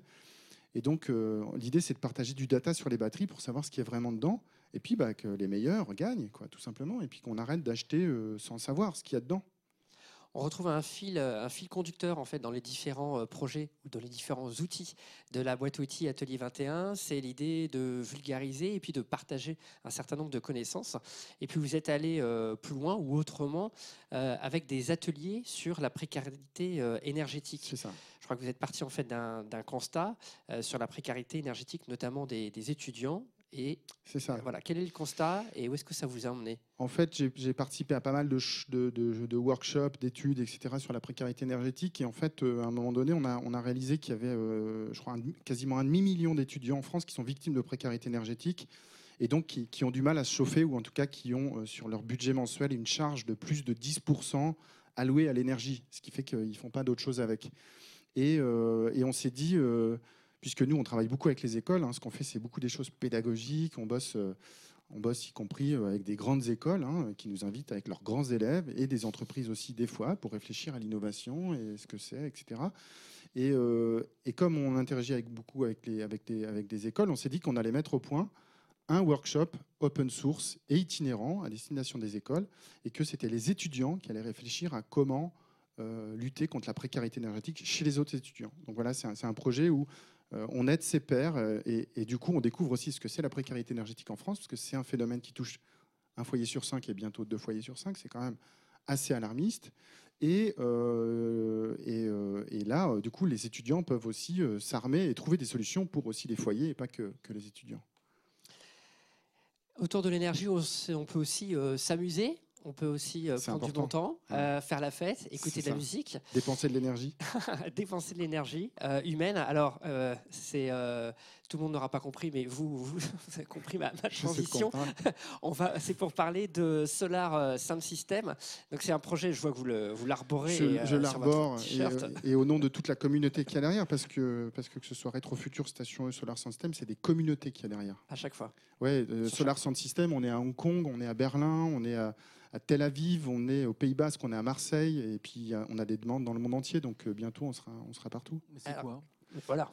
C'est Yes. c'est, euh, c'est un des projets qu'on a monté pour que pour qu'on puisse parler d'énergie dans le domaine dans, la, dans la sphère publique. Et donc c'est des sound systems qui sont autonomes en énergie, qui fonctionnent avec l'énergie solaire et l'énergie du public, puisqu'on fait pédaler les gens sur des vélos pour alimenter le DJ et la fête. Et ça fonctionne. Les gens pédalent, les gens aiment pédaler, les gens aiment bien euh, toucher du doigt un peu euh, tout ça, et ça permet d'être un point de départ aussi pour parler de tout ça et de pour une fois avec des sujets aussi lourds que le climat, l'urgence climatique, euh, les guerres liées à l'énergie, euh, se décontracter un bon coup et rigoler ensemble pour être encore plus en forme demain. Donc dans le, le sound system, donc, donc, du coup, voilà, c'est des, c'est de- de- des, des platines. Enfin, il y a un C'est ça. DJ. Donc, par contre, le DJ, il, est, il a sa propre énergie à lui. hein, il est indépendant des machines, des enceintes, souvent en panneaux solaires, et puis euh, des vélos qui sont connectés. connectés Et aussi, l'idée, ouais. voilà, c'est de Ouais. capter suffisamment d'énergie pour pouvoir continuer à euh, passer ça. la musique. On peut faire des fête. sound systems au milieu des plages, euh, etc. Euh, C'est voilà, c'est- c'est c'est aussi une tendance que moi j'ai vécue. hein. C'est tout ce, ce monde de la musique électronique qui d'un seul coup sort des clubs, et sort des boîtes de nuit, et sort des trucs, et va organiser ses propres fêtes avec ses propres artistes dans des lieux uniques, éphémères. Euh, ce qui fait là aussi la, la qualité de ce moment-là, c'est qu'il est éphémère et qu'on sait qu'on le retrouvera pas. Et alors, quelle serait la- l'actualité que vous voudriez partager en ce moment parmi tous ces projets, puis peut-être d'autres qu'on n'a pas, qu'on n'a pas cités? Bah, L'actualité, c'est qu'à Station E, tout ça, c'est visitable. Donc, on fait aussi des visites pour les écoles, on fait des visites pour les animateurs de maisons de quartier, on fait des visites pour des entreprises. Et euh, voilà, c'est Station E, donc métro Robespierre, 236 rue de Paris. Et on est ouvert du vend- vendredi, samedi, dimanche. Et on fait la fête, on fait des expos, on invite des associations à, à présenter leurs travaux. On, on brasse l'énergie. Merci beaucoup, Cédric. Merci à vous. Euh, plein de bonnes choses pour la suite et euh, à une prochaine. À bientôt. Merci Cédric, merci Charlie. On passe à la chronique de la tortue avant de retrouver Jean-Marc Jean-. La chronique de la tortue, vous savez, celle qui a plus d'énergie à la fin que le lièvre. À tout de suite.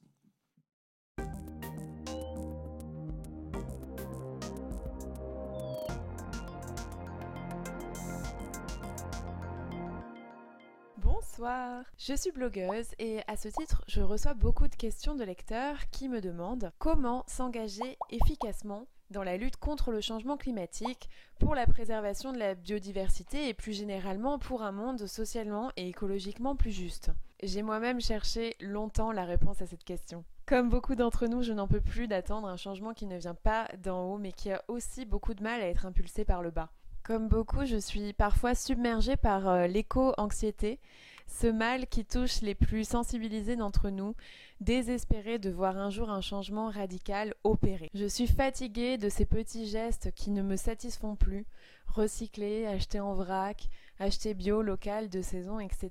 D'un autre côté, je ne sais pas où allouer mon énergie. En creux, il y a toujours cette obsédante question. Quelle action servirait vraiment à quelque chose? Trois réflexions importantes à ce sujet. Premièrement, ce n'est pas parce que je ne peux pas tout solutionner seul que ce que je fais ne sert à rien. Nous sommes 7 milliards d'individus sur Terre. Il faut abandonner le fantasme de sauver le monde à moi seul et croire à la puissance du collectif. Deuxièmement, il faut aussi arrêter de penser que nous avons tous besoin d'être d'accord pour que le changement advienne. Les changements ont toujours été impulsés par les minorités. La majorité se contente d'emboîter le pas.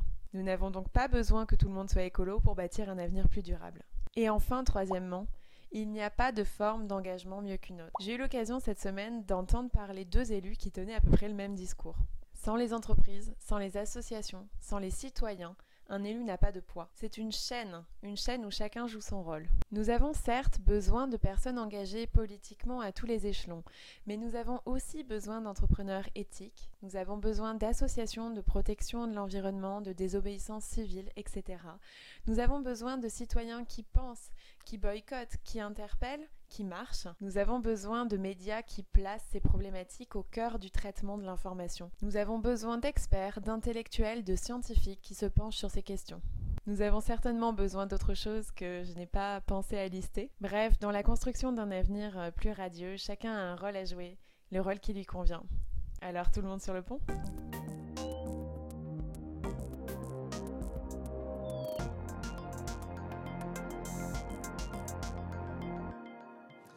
De retour sur le plateau et rendez-vous du futur avec Jean-Marc Jancovici.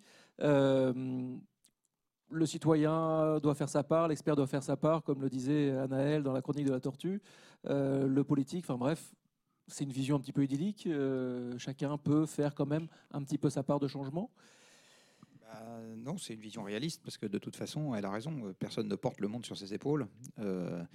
Et même les gens qui, dans des périodes où euh, les systèmes étaient un peu dirigistes, euh, dont on pensait qu'ils portaient le monde sur leurs épaules, enfin je veux dire, le roi de France, c'est pas la France. Quoi. Donc euh, il a quand même besoin du reste de la France pour que la France soit ce qu'elle est. Donc euh, oui, chacun fait sa part. Et pour autant, là, on doit tous se rendre compte que euh, on doit sortir tout doucement du dogme du progrès, le fameux. Depuis Non, 200 ans, on vit. On ne doit pas sortir du dogme du progrès. On doit sortir du dogme qui est, euh, sans qu'on ait besoin de rien faire, de spécial, demain sera mieux qu'aujourd'hui. De ça dont on a besoin de sortir. Dogme du progrès, non, parce que, encore une fois, ça dépend, c'est ce que je disais tout à l'heure, ça dépend de, la- de votre vision. Si vous considérez que euh, avoir quelque chose qui dure plus longtemps, c'est un progrès, euh, à ce moment, il faut le faire et c'est un progrès. Enfin, je veux dire, pardon de ce truisme, mais Euh. donc ça dépend de ce qu'on qualifie être un progrès pendant, euh, il faut bien voir que là, on sort d'un monde en expansion. Ça fait euh, 10 000 ans que le monde est en expansion. C'est-à-dire que, euh, comme les, quand les hommes se sédentarisent il y a 10 000 ans, on est quelques millions sur Terre. Sauf accident euh, transitoire, la population n'a pas arrêté d'augmenter. Alors, les accidents transitoires, ils ont pu être un peu saignants quand même, hein, à tous les sens du terme. Quelques épidémies quand même, qui ont fait un Ils sacré ont permis de ménage. des virages. Oui, il y a eu des épidémies qui ont fait des sacrés ménages. Euh, il y a eu des guerres qui ont fait un peu le ménage, moins que les épidémies. Euh, il y a eu des famines qui ont fait le ménage, moins que les épidémies. Euh, mais globalement, on est en expansion. euh, on est en expansion sur les territoires occupés. On est en expansion sur le nombre d'objets qu'on s'est fabriqués. On est, enfin, je veux dire, on est en expansion sur tout. Donc, on a un logigramme qui est bien adapté au fait d'être dans un univers en expansion. Et soit dit en passant, dans un univers en expansion, les problèmes sont simples à gérer parce que vous pouvez toujours rajouter des moyens pour gérer un problème nouveau aux moyens que vous aviez pour gérer le problème ancien, dont vous n'avez pas besoin de vous défaire. Pas le problème, les moyens. Euh, dans un univers qui est plus en expansion, ça devient considérablement plus compliqué parce que vous réglez A ou B, mais pas les deux en même temps. Donc il faut faire des choix, ce qui est compliqué. Euh, il, faut, il faut les faire partager, ce qui est compliqué.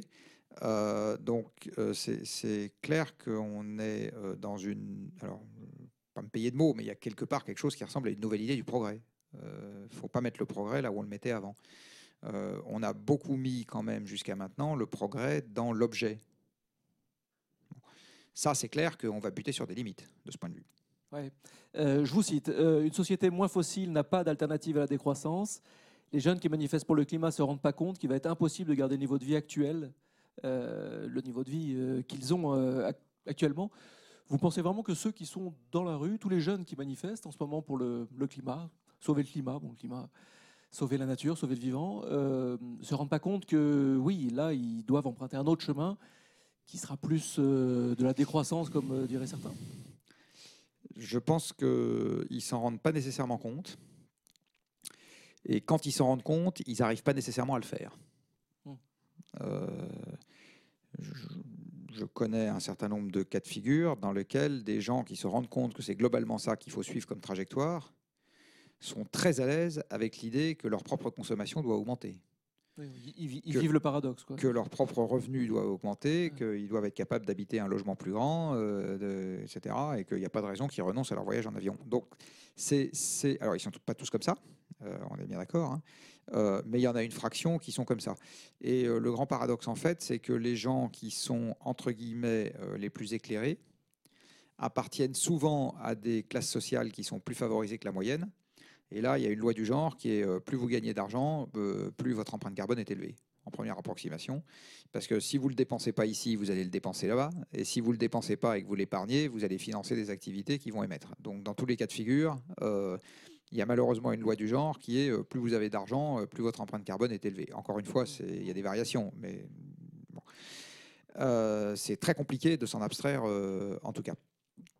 Donc c'est toute la difficulté. Alors après, euh, on, on tombe aussi sur pourquoi moi je devrais commencer à me priver alors que la société s'est pas mise en mouvement. euh, Donc je ne dis pas que leur militantisme est inutile, euh, je dis qu'il n'est pas suffisant malheureusement dans un certain nombre de cas de figure que j'ai pu observer pour s'abstraire totalement des contradictions que je viens d'évoquer. Il faut qu'ils soient relayés peut-être davantage par le politique, mais là, là pareil, qu'ils vous ne pas vraiment Il faut croire. qu'ils puissent s'incarner. Alors il y a des gens chez qui ils s'incarnent tout à fait. Euh, je connais des gens qui ont volontairement baissé leur niveau de vie, là pour le coup, en choisissant une autre orientation professionnelle, d'habiter à un autre endroit, etc. Ça, ça se voit aussi. Mais la, majeure partie des gens qui défilent pour le climat, c'est des gens qui sont restés dans leur vie existante et qui vont juste dire euh, ça serait quand même bien de s'occuper du problème. Euh, des gens qui basculent totalement, euh, d'abord, ils ne sont pas nécessairement en ville. Une partie d'entre eux sont retournés entre guillemets à l'agriculture. Donc eux, ils viennent pas en ville pour manifester, ils sont là où ils sont. Euh, Il y en a une partie qui sont dans des, dans des modes, euh, j'ai envie de dire, un peu contestataires euh, vis-à-vis de la société dans son ensemble. Et une manifestation, c'est même déjà quelque chose de, de- trop inscrit dans le moule pour qu'ils aient envie de s'y mettre. Voilà, donc vous, vous avez de, de- tout. À la fois des gens qui, sont, qui vont jusqu'au bout de la démarche et qui se mettent en cohérence avec ce qu'ils pensent. Mais pour ce que j'en observe, c'est plutôt une minorité dans l'ensemble des gens qui disent euh, il faut faire quelque chose. Ça veut dire que le réveil va être forcément euh, très dur. C'est-à-dire qu'on va devoir prendre conscience qu'il n'y a plus de croissance, qu'elle sera certainement pas verte. et que- Alors, il y en a déjà, j'ai une bonne nouvelle pour vous. En Europe, il y en a déjà plus depuis 10 ans. Quand vous regardez les indicateurs physiques, euh, qui sont par exemple la production industrielle, qui sont par exemple le nombre de mètres carrés qu'on construit chaque année, qui sont par exemple la quantité de camions qui transportent des marchandises, vous êtes aujourd'hui en Europe légèrement en dessous du niveau de 2007. Donc la croissance s'est arrêtée en Europe en 2007. Euh, et mon pari, c'est que si ça redépasse 2007, ça va pas le faire longtemps. Donc, alors simplement, euh, une partie des élites urbaines s'en rendent pas compte, parce que dans la répartition de ce qui reste, elles sont du bon côté de la barrière. Donc elles, ça les empêche pas de vivre, euh, voire ça les empêche pas de vivre de mieux en mieux. Euh, les, ceux qui en souffrent le plus sont des gens qui sont euh, aux marges, aux franges, euh, dont notamment les gilets jaunes, mais pas que. Et c'est des gens qui vont se réveiller à un moment où on les aura pas vus venir, quoi, globalement. Donc le, mais aujourd'hui, c'est déjà le cas. J'insiste. Aujourd'hui, c'est déjà en marche. Euh, une question d'Aurélie Piette, l'économiste Aurélie Piette, qu'on va recevoir bientôt dans un rendez-vous futur, je vous en parlerai plus tard, un petit peu spécial qui sera à Bordeaux. Euh, où est-ce qu'on en est de la mise en place de l'idée de décentralisation énergétique? Alors là, j'imagine qu'elle euh, fait référence à- au Euh, je, ne projet. sais, je ne sais pas ce que c'est que la décent- Oui, je ne sais pas ce que c'est. que- Alors, une énergie qui était parfaitement décentralisée, qui a longtemps été l'énergie des hommes, c'est le bois. Ouais. C'est très décentralisé, le bois. Euh, une énergie qui a été euh, raisonnablement décentralisée, c'est les chutes d'eau, parce que vous les utilisez là où elles sont et par ailleurs, au moment où on avait des moulins à eau. Euh, donc, qu'est-ce que c'est qu'une énergie décentralisée? Si on parle des éoliennes et des panneaux solaires, c'est un très bon moyen de multiplier par 10 à 40 la quantité de capitaux qu'il faut mettre dans le système électrique. Alors, je vais vous donner deux ou trois exemples. Aujourd'hui, si vous mettez bout à bout toutes les puissances souscrites par les consommateurs d'électricité, vous, vous avez un abonnement électrique. Euh, votre abonnement électrique, il est probablement de ou 6 ou 9 kVA, ce qu'on appelle des kVA, des kilowatts. D'accord? C'est-à-dire qu'en gros, vous pouvez simultanément brancher des appareils qui soutirent de l'électricité jusqu'à hauteur de 9 kW. Bon. Vous avez 30 millions de foyers en France. 30 fois 9, vous êtes d'accord avec moi que ça fait 27. Donc vous avez 270 gigawatts d'abonnements électriques en France. Plus vous rajoutez les industriels, vous vous situez aux alentours de 400. Il se trouve que la puissance installée en France, c'est 100 gigawatts, 4 fois moins. Pourquoi? Parce qu'en ce moment, vous êtes ici et vous n'êtes pas chez vous. Donc pendant que euh, l'endroit où vous travaillez appelle de l'électricité, l'endroit où vous résidez n'en appelle pas. Puis vous avez peut-être, euh, si vous êtes assez riche, une résidence secondaire. euh, et à ce moment, vous dites oui, parce que vous en avez une? Non. Ah bon, pardon. Non, non, non, mais, Euh, euh, je dis oui parce que je comprends Mais vous, connaissez le concept de résidence secondaire. Euh, J'en ai entendu parler. Vous en avez entendu parler. Alors, sauf à ce que vous ayez le don d'ubiquité ou vos enfants aient des parasites, euh, a priori, quand vous êtes chez vous, vous n'êtes pas dans votre résidence secondaire et inversement. Ouais. Bon, à ce moment, on- quand on appelle l'électricité chez vous, on ne l'appelle pas dans la résidence secondaire. Donc, en fait, par un effet de lissage, vous avez la possibilité d'installer beaucoup moins de puissance en production que la totalité des possibilités techniques d'appel de puissance du côté des consommateurs. Si maintenant chacun a son panneau solaire sur son toit, vous allez dimensionner la puissance produite au maximum de la puissance appelée installation par installation. Donc ça veut dire qu'au lieu d'avoir 100 gigawatts de puissance sur le sol, rien qu'à cause de ça, vous en avez 400. En plus, le solaire, il ne produit pas tout le temps, il produit 15% du temps, alors que les installations classiques centralisées, que ce soit du charbon, du gaz, du nucléaire, ça se balade entre 50 et 80. Donc vous avez besoin, encore une fois, de multiplier par 3. Puis vous avez besoin de stocker, que ce soit du vent ou du soleil. À ce moment, il faut encore multiplier par 2 parce que vous avez des pertes au stockage. Donc il faut produire l'électricité qui sera perdue.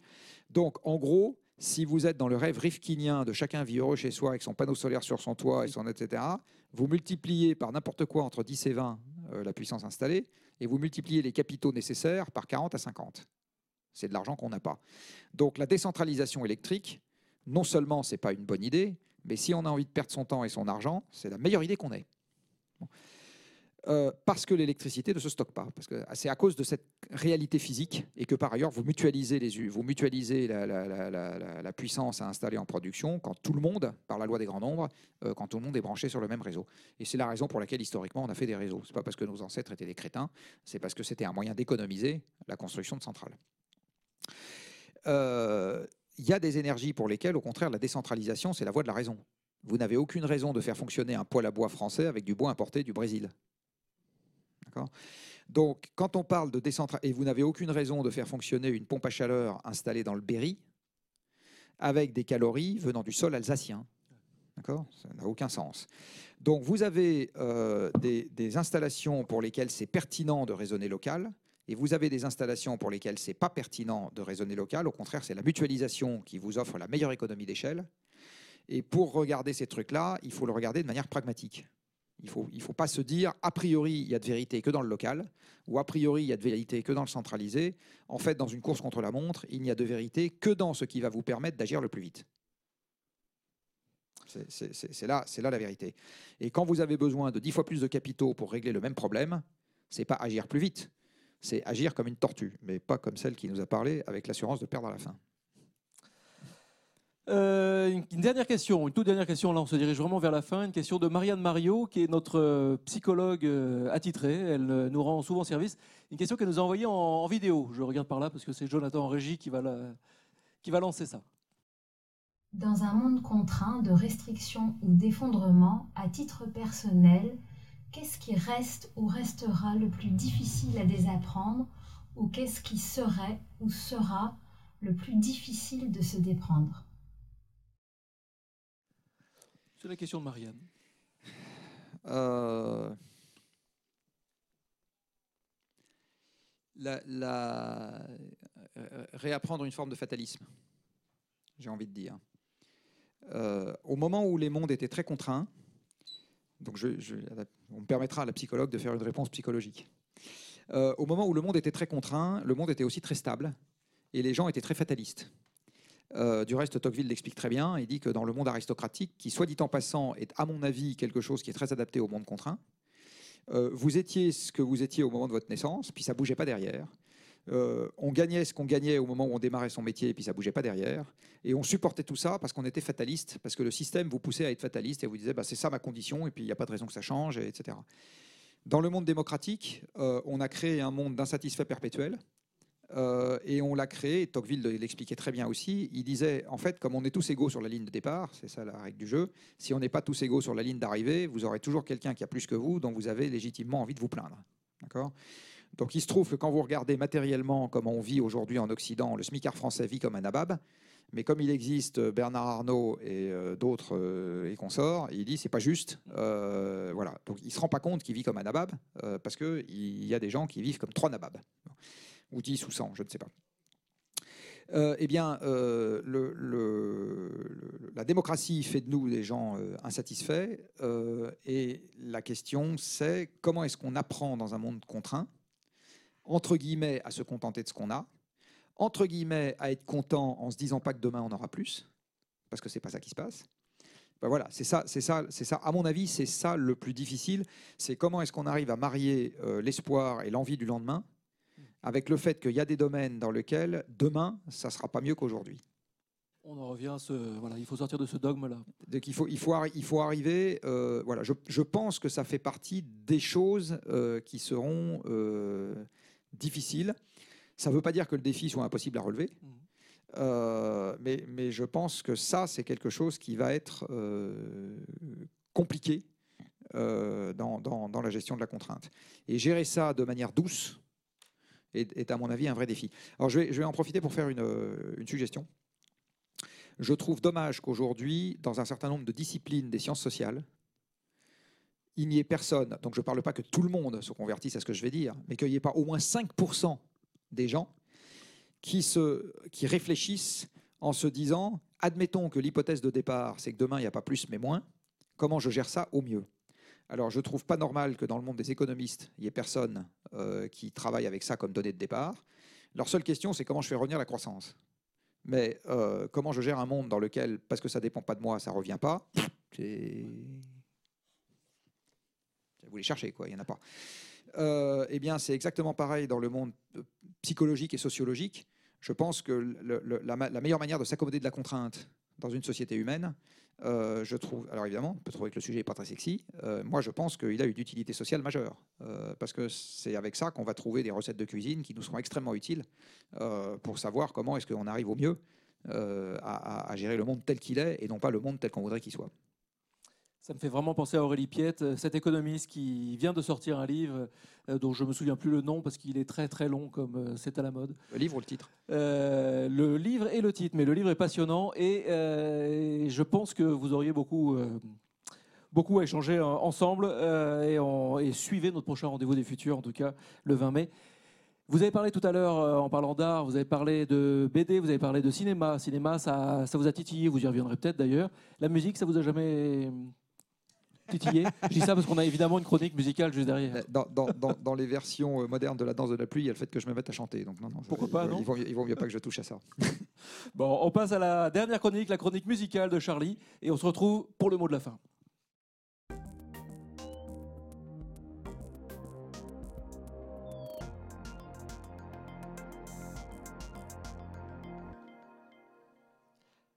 Alors, le thème imposé aujourd'hui pour cette chronique musicale, c'est l'énergie. Alors, on va essayer euh, de répondre en trois morceaux choisis avec amour. L'énergie, l'énergie, l'énergie. Alors, créer peut-être euh, ou jouer de la musique euh, autrement ah oui, tiens, ça me fait penser à un artiste français qui s'amuse de la musique électronique en samplant des bruits qui l'entourent. Euh, ça peut être de l'eau qui coule, ça peut être le froissement d'un papier, le rebond d'une balle de ping-pong. Il les enregistre durant son live, en fait des boucles et les ajoute au fur et à mesure. Ce n'est pas révolutionnaire, d'autres l'ont fait, mais c'est plutôt sympa à écouter, c'est plutôt plaisant. Euh, il s'appelle Jacques et là, l'extrait qu'on entend, c'est Phonochose 1 Live Loop à l'amour.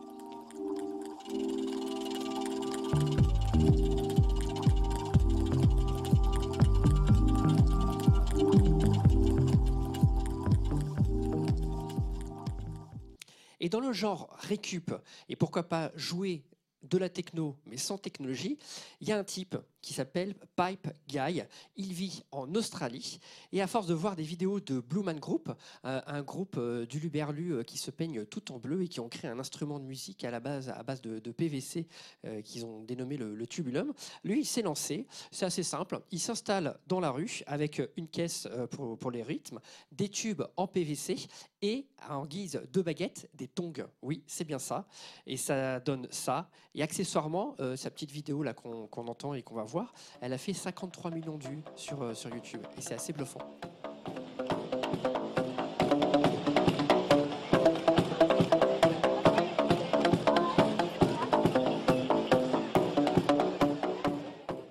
Voilà, comme quoi on peut faire de la techno euh, sans électricité. Et pour finir, on va changer complètement euh, d'univers. On va peut-être euh, s'intéresser à notre propre énergie, euh, voilà, des émotions, comment gérer tout ça. Euh, euh, on va aller vers quelque chose de plus peut-être euh, euh, qui se rapproche plus peut-être de, la- méditation ou, ou- je ne sais. Euh, C'est un projet qui s'appelle Abu Sadia. Euh, c'est un projet euh, qui a été euh, mené par le clarinettiste et saxophoniste franco-tunisien Yacine Boulares. Il revisite le stambali, qui est une musique de et de guérison, qui avait été écrit par les descendants des esclaves subsahariens amenés en Tunisie. Et il a fait jouer ce, il a créé ce projet avec le violoncelliste Vincent Segal et le batteur américain Nashit Wetz. Ça donne ça. Le morceau là qu'on entend, c'est Dar Shems, autrement dit, la maison du soleil. Quelque chose de solaire.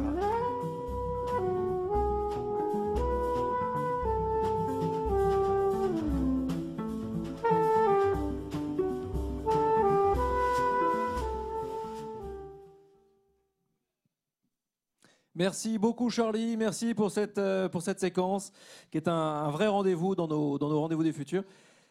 Bon, on a, ouvert plein de fenêtres, évidemment, on n'est pas rentré totalement dans chaque, dans chaque rayon. Si, si le mot de la fin euh, vous appartenait, ce, ce serait quoi? Qu'il n'y a pas de fin, c'est plutôt un début. Euh, on pourra parler du mot de la fin quand il y aura une fin. On est au commencement du commencement. Ah oui, on est au commencement du commencement. Encore une fois, on doit apprendre une nouvelle histoire. Euh, la nouvelle histoire qu'on doit apprendre, c'est euh, comment on a foi en l'avenir et quel genre de projet positif on peut mettre en œuvre dans un monde dans lequel c'est plus l'expansion qui la règle. Merci beaucoup Jean-Marc Jancovici. Merci d'avoir accepté l'invitation des Rendez-vous du futur. Cette émission a été préparée du coup par Triple C, JD Carré, Le Cube. Merci à Gwendal Marcon pour ses, ses questionnements qui m'ont un petit peu alimenté.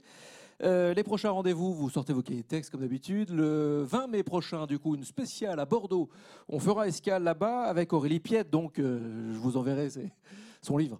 Euh, Nicolas Thierry, vice-président du Conseil régional Nouvelle-Aquitaine, et puis avec six actrices du changement. Vous allez voir, ça va être une émission vraiment décapante. Le 20 mai, le 4 juin avec Pascal Pic, ce sera ici. Le 12 juin, c'est une émission spéciale dans le cadre du Forum Changer d'air à la Cité des Sciences et de l'Industrie. Euh, merci à tous. Suivez nos invités, suivez notre invité, suivez leurs projets. Et euh, à tout de suite sur les réseaux. Merci.